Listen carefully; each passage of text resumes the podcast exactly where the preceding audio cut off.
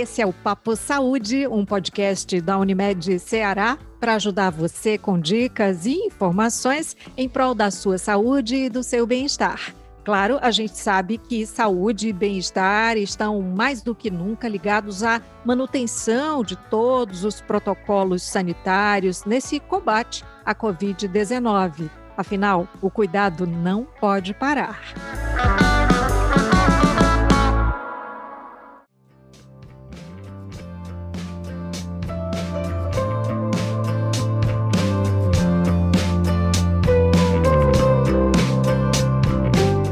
Nesse papo de hoje, nós vamos conversar sobre comunicação.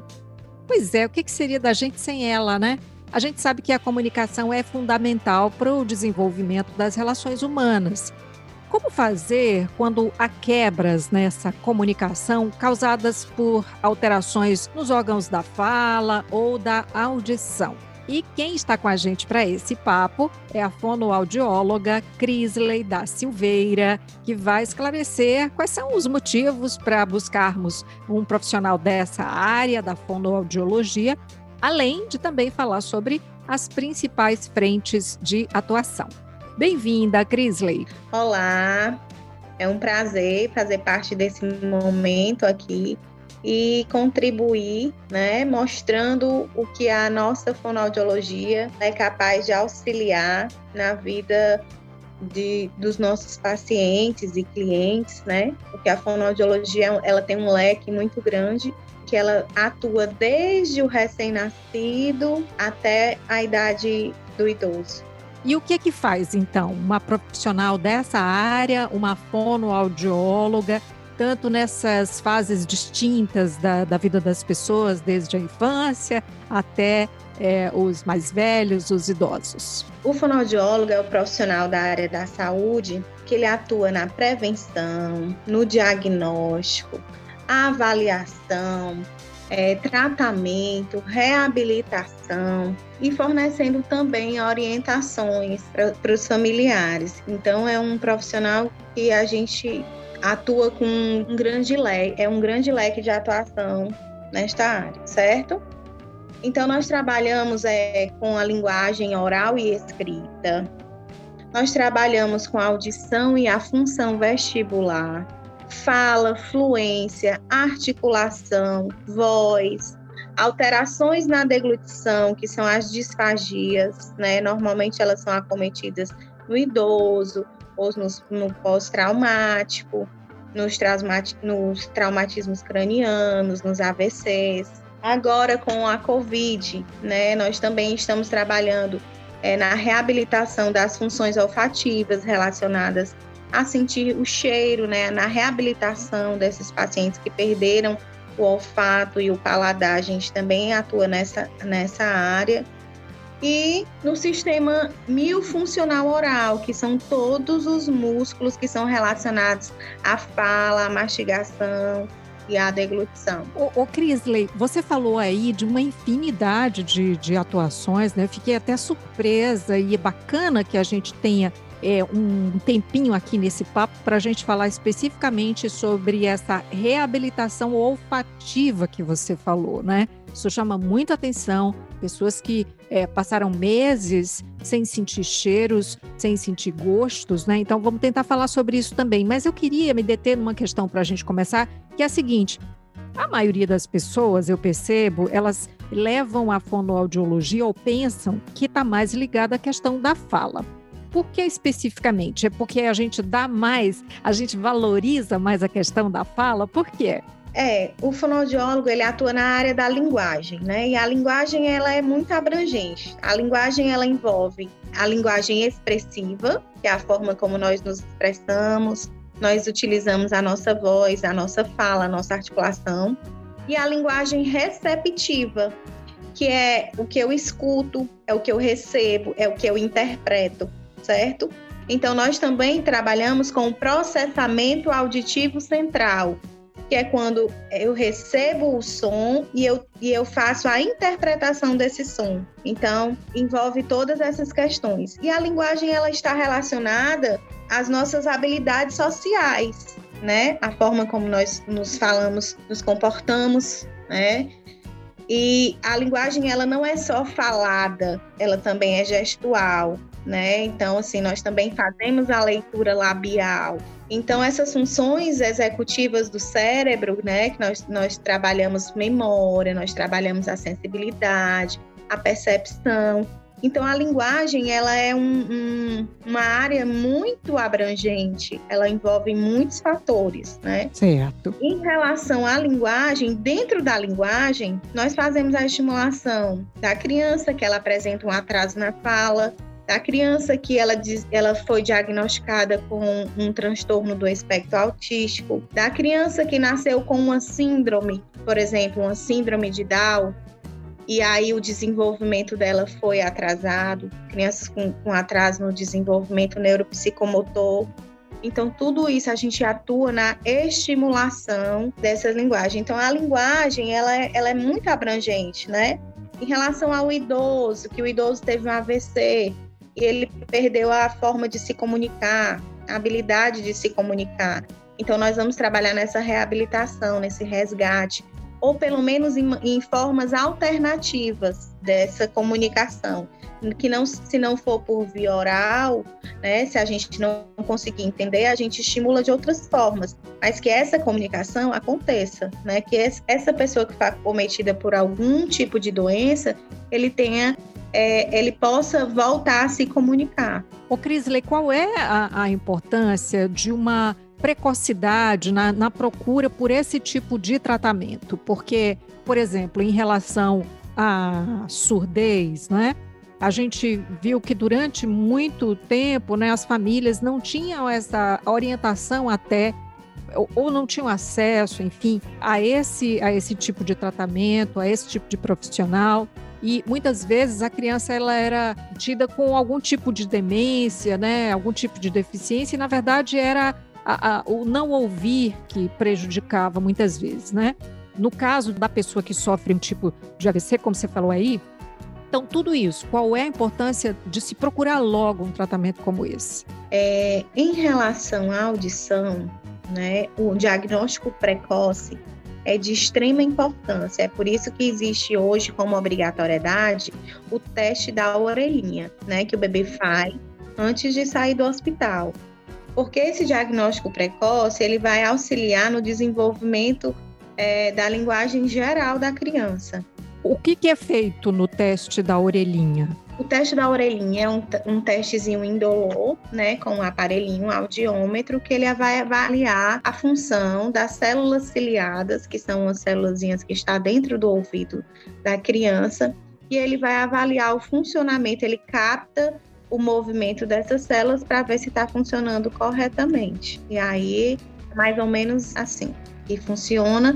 E aí ele vai diagnosticar precocemente se a criança já tem uma audição, algum problema de audição, para que possa ser indicado um aparelho auditivo, ou já existem muitas cirurgias né, corretivas, dependendo do tipo de lesão, e para essa criança não tenha um atraso no de desenvolvimento da linguagem. Então, tudo que é, que é diagnosticado precocemente é mais fácil de tratar. Em relação aos ao paciente que, te, que sofreu um, AVC, que teve um TCE, quanto antes a reabilitação, melhor porque o nosso corpo ele tem uma que a gente chama de plasticidade cerebral. Então o corpo ele se adapta às no, novas formas. Então se eu tenho, se eu deixo de usar um músculo por seis meses, mais ou menos, vamos supor que esse músculo ele tende a atrofiar. Então, por que, que ele tende a atrofiar? Porque o meu cérebro entendeu que eu parei de usar, então ele vai ele vai atrofiar porque ele está em desuso. Então, se a pessoa é acometida por um AVC, então se essa reabilitação ela acontece logo em seguida, as chances de, de eu ter esse movimento é, recuperado é mais rápido de que uma pessoa que passou seis meses, o corpo já se habituou, já se adaptou àquela nova situação, o cérebro entendeu que aquela, aquela nova situação é a forma como ele vai estar, Então, é mais difícil essa reabilitação por conta dessa neuroplasticidade cerebral. Então, não é que depois de seis meses, o paciente teve um AVC, depois de seis meses, ele não vai haver ganhos nessa terapia. Não só de fonoaudiologia, mas como de fisioterapia, como de terapia ocupacional. Então, assim, se houve é, o acometimento da doença, então, quanto antes, melhor, por conta dessa plasticidade cerebral. Depois de seis meses, acontece um processo mais lento, né? Vai acontecendo o processo de reabilitação, ele já é bem mais lento quando a gente consegue atingir. Porque essa reabilitação, ela vai depender muito do grau da lesão. Então, nós temos pacientes de AVC, que tiveram AVC, que a gente consegue reabilitar quase que por totalidade. Outros, por mais que a gente trabalhe diariamente e tal, porque foi uma lesão muito extensa, a gente não consegue reabilitar. É aquilo de cada caso é um caso e do trabalho também é, de vários profissionais, né? Equipe multidisciplinar, sem sombra de dúvida, não é? Porque tenta também aí fisioterapia, não é? Agora eu queria falar sobre uma outra questão que já foi tema de filme, que é, de certa forma, eu acho que até o estigma caiu um pouco mais, mas eu percebo que as pessoas se envergonham muito, que é a questão da gagueira. Sim. Não é? Porque tem, né? Tem uma coisa da timidez, a pessoa fica mais tímida, ela tem vergonha de falar, de, de demonstrar essa, essa gagueira, né?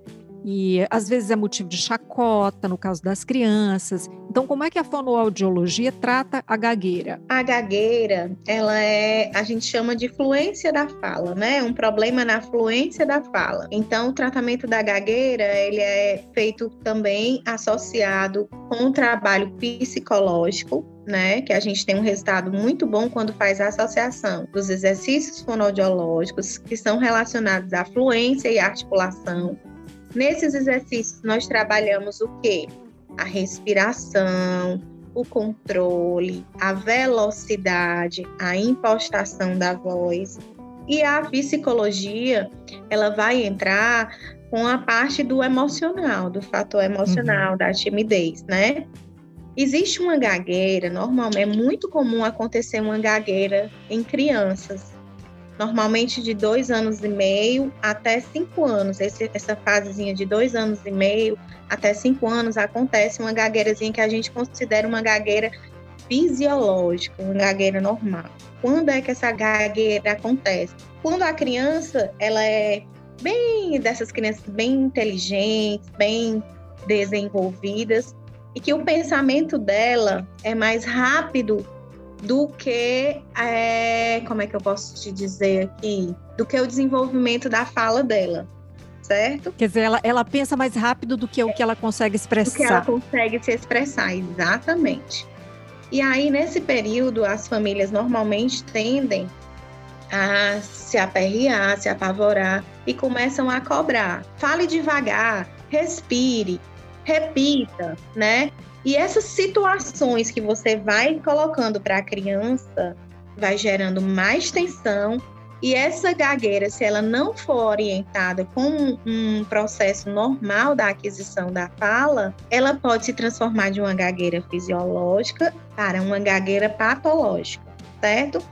Então, nesse período de dois anos e meio até cinco anos, a gente, quando acontece isso com uma criança, a gente tem que deixar as coisas fluírem e deixar a criança livre e entender que esse é um processo que vai passar. Estimular ela falando, mas sempre dando o padrão correto, falando corretamente, sem diminutivos, sem fala infantilizada. E isso do o tati-bitate, né, que você estava falando aí, às vezes a criança demora muito a falar os fonemas corretamente. Isso do, do tati-bitate contribui para esse problema? o Crisley? Sim, contribui. Contribui sim. Porque ela vai ouvir o tempo inteiro os fonemas diferenciados, não é? E ela, ela vai repetir aquilo que ela ouve, né? É, a criança, ela, a nossa linguagem, nós aprendemos o que nós ouvimos, né? Então, a criança, a linguagem da criança, ela aprende o que ela, o que ela fala. Então, se ela é uma criança que ela convive com adultos que, que tem uma linguagem é, rebuscada, um vocabulário rebuscado, ele vai ser uma criança que vai ter aquela linguagem compatível com, a, com do ambiente familiar. Se é uma, uma criança que ela é tratada é, com voz infantilizada, né? Então eles tendem a pegar o final das palavras, então vai falar tudo no diminutivo, no inho e tal, e aí atrasa o desenvolvimento correto dessa fala. Uhum. Então, para você falar carinhoso com a criança, você não precisa falar no, no diminutivo. Você pode fornecer o padrão correto, articulatório, mas com uma entonação de carinhosa. Entendi. Tem outra, outra questão que também envolve aí essa fase, né, é, da criança, que é a língua presa. Eu, eu reparo, né, que eu já vi várias famílias, inclusive, falando, né, da cirurgia, né, que faz ali a cirurgia. É, isso também interfere na fala? Até que ponto é, você não precisa se preocupar tanto? Porque recentemente eu ouvi também uma, uma pessoa que eu conheço que ela falou: Antes eu tinha muita vergonha de falar por causa da minha língua presa. Agora ela fala em público, ela fala ao microfone, ela tem podcast e ela não se incomoda mais com isso. Interfere sim, Maísa. Interfere não só na fala, né, mas também como na deglutição. Para eu ter uma deglutição adequada, a minha mobilidade da língua ela tem que estar tá funcionando adequadamente, certo? Então, assim, a gente, assim como o teste da orelhinha, existe também o teste da linguinha, que ele é feito no hospital. Dependendo do, do, de quanto essa língua esteja presa, é indicado fazer o que a gente chama de frenectomia, que é o cortezinho daquela pelezinha que fica abaixo da língua, certo? É uma cirurgia super simples. Normalmente no bebê nem sangra, porque é uma, uma coisa tão simples e a recuperação é rapidinha, certo?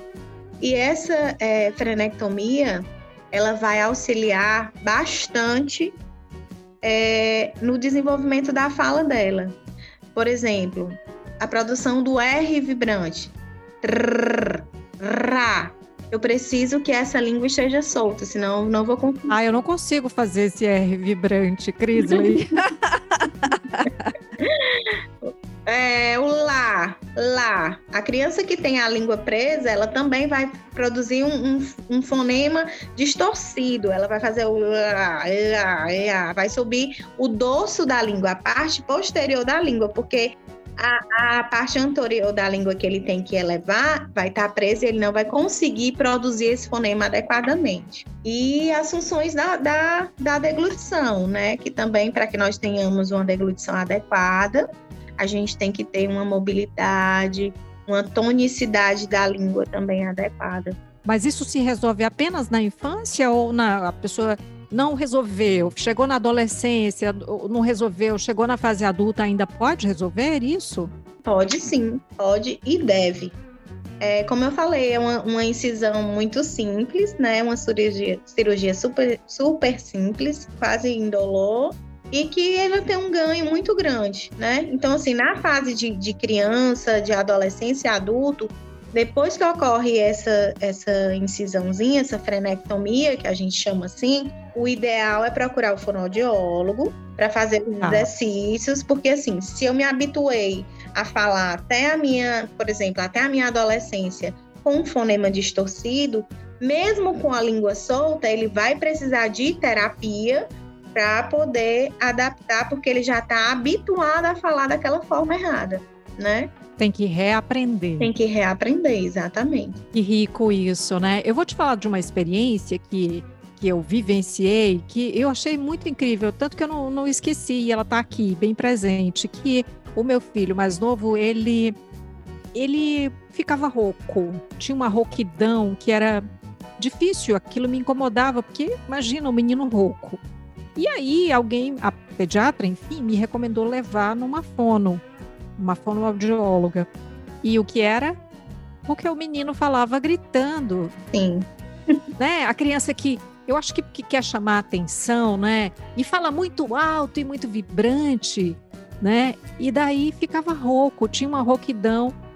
Exercícios com a fonoaudióloga resolveram, acalmaram o menino e ele passou a não ter mais a rouquidão. É.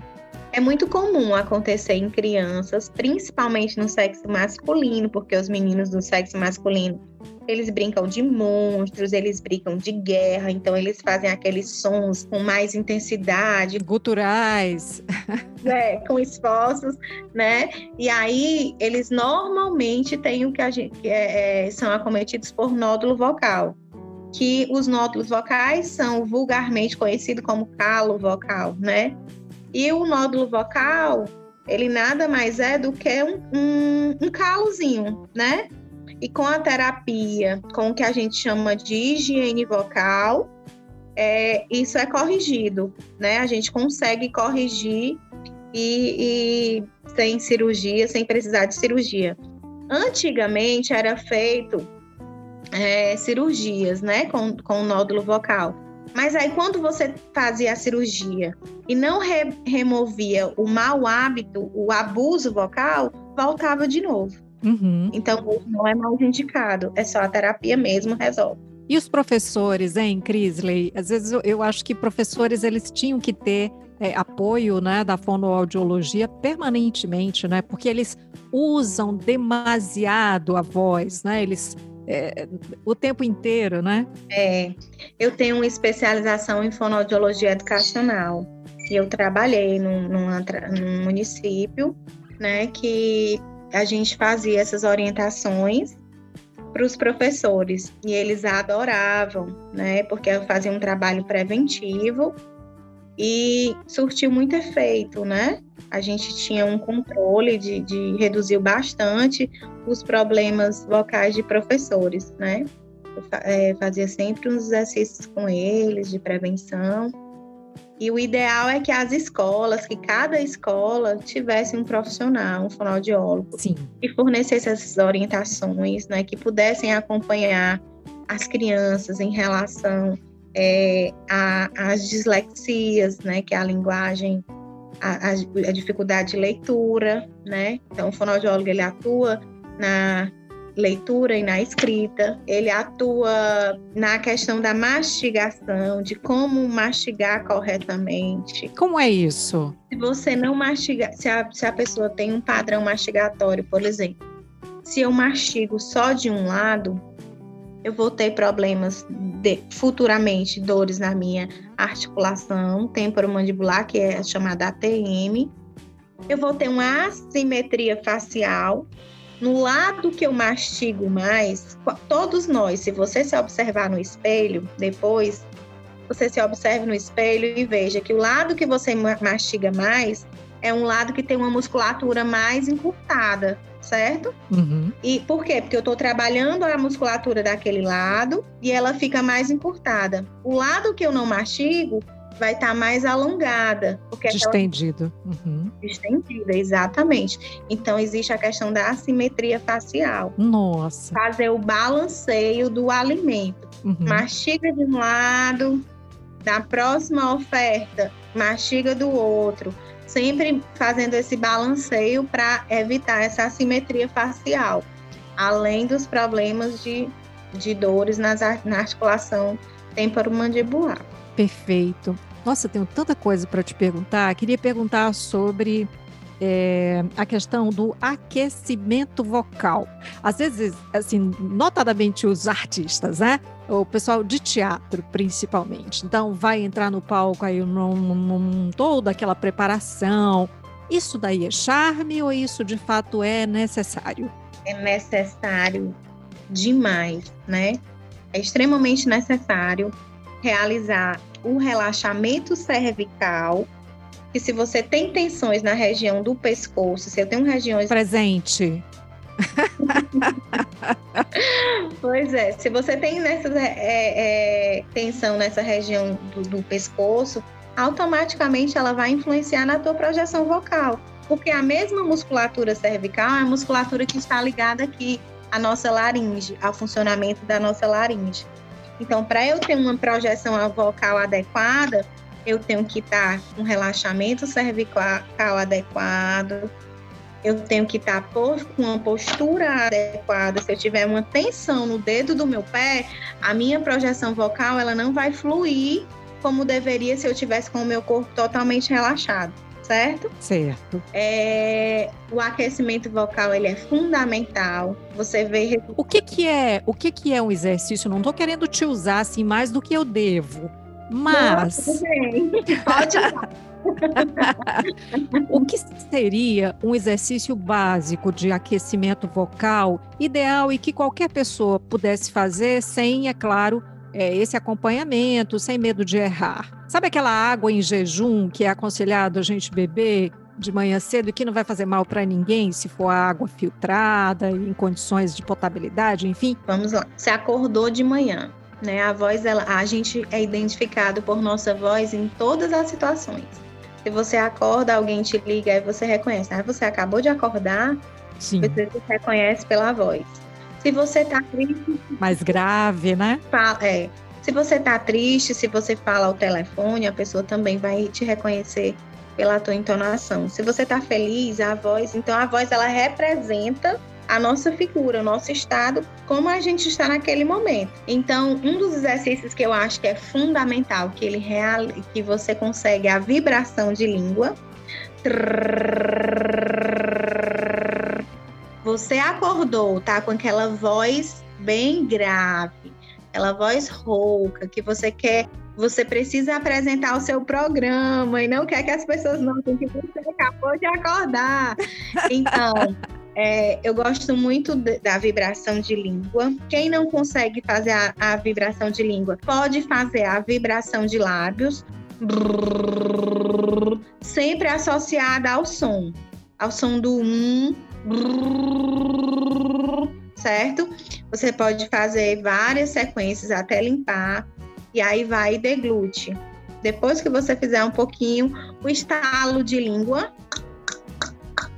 ele vai soltar tu, ele tanto vai servir para soltar a tua base de língua, elevação de laringe, como ele vai também auxiliar na tua articulação. E quando eu trabalho a articulação, eu trabalho automaticamente a minha projeção vocal, certo? Que maravilha.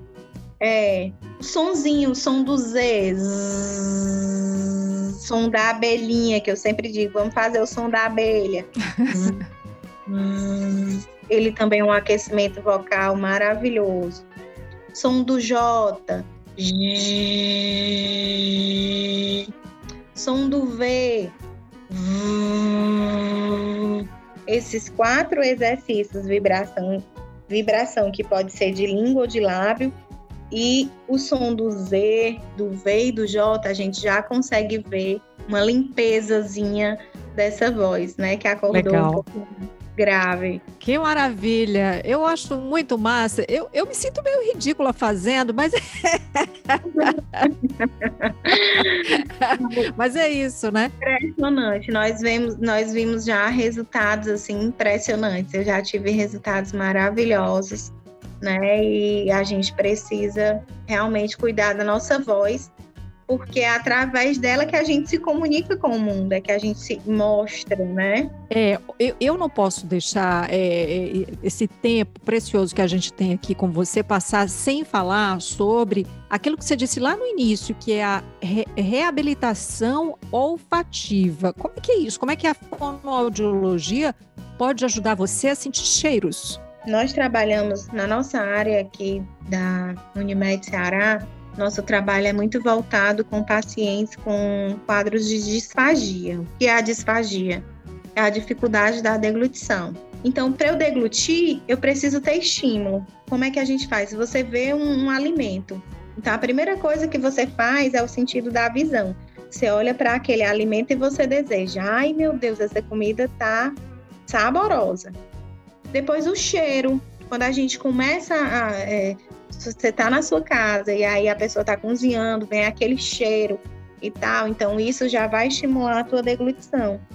Por último, é o paladar. Então são funções que a gente necessita para eu ter uma deglutição adequada. Eu preciso estimular todas essas áreas: a visão, o olfato e o paladar. E a gente, quando pensa em deglutição, só pensa em paladar, em sabor, né?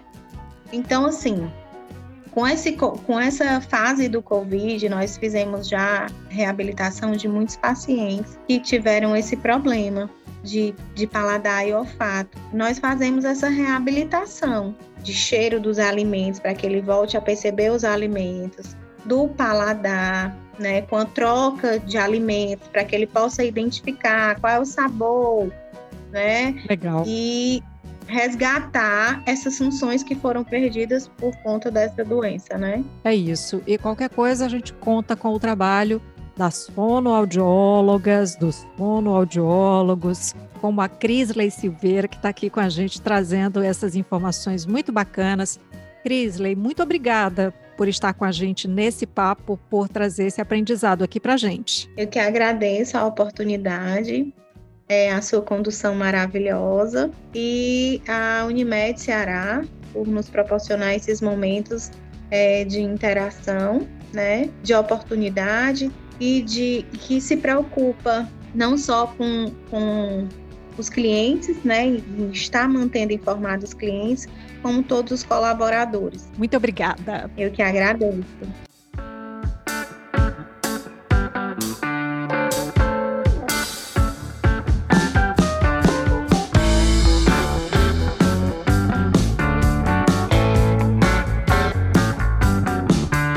E assim nós chegamos ao final desse episódio do Papo Saúde. Eu lembro que nós gravamos, né? Eu na minha casa, a Crisley na dela, tudo gravado de forma remota e que por isso a qualidade do som pode não ser a ideal e a que nós gostaríamos de entregar a você. Cuidar de você, esse é o plano. Você pode entrar em contato com a Unimed Ceará pelos perfis oficiais no Instagram e no Facebook ou pelo site acessando www.unimedceará.com.br. Esse podcast é desenvolvido pela Leme Digital. Saúde e até a próxima!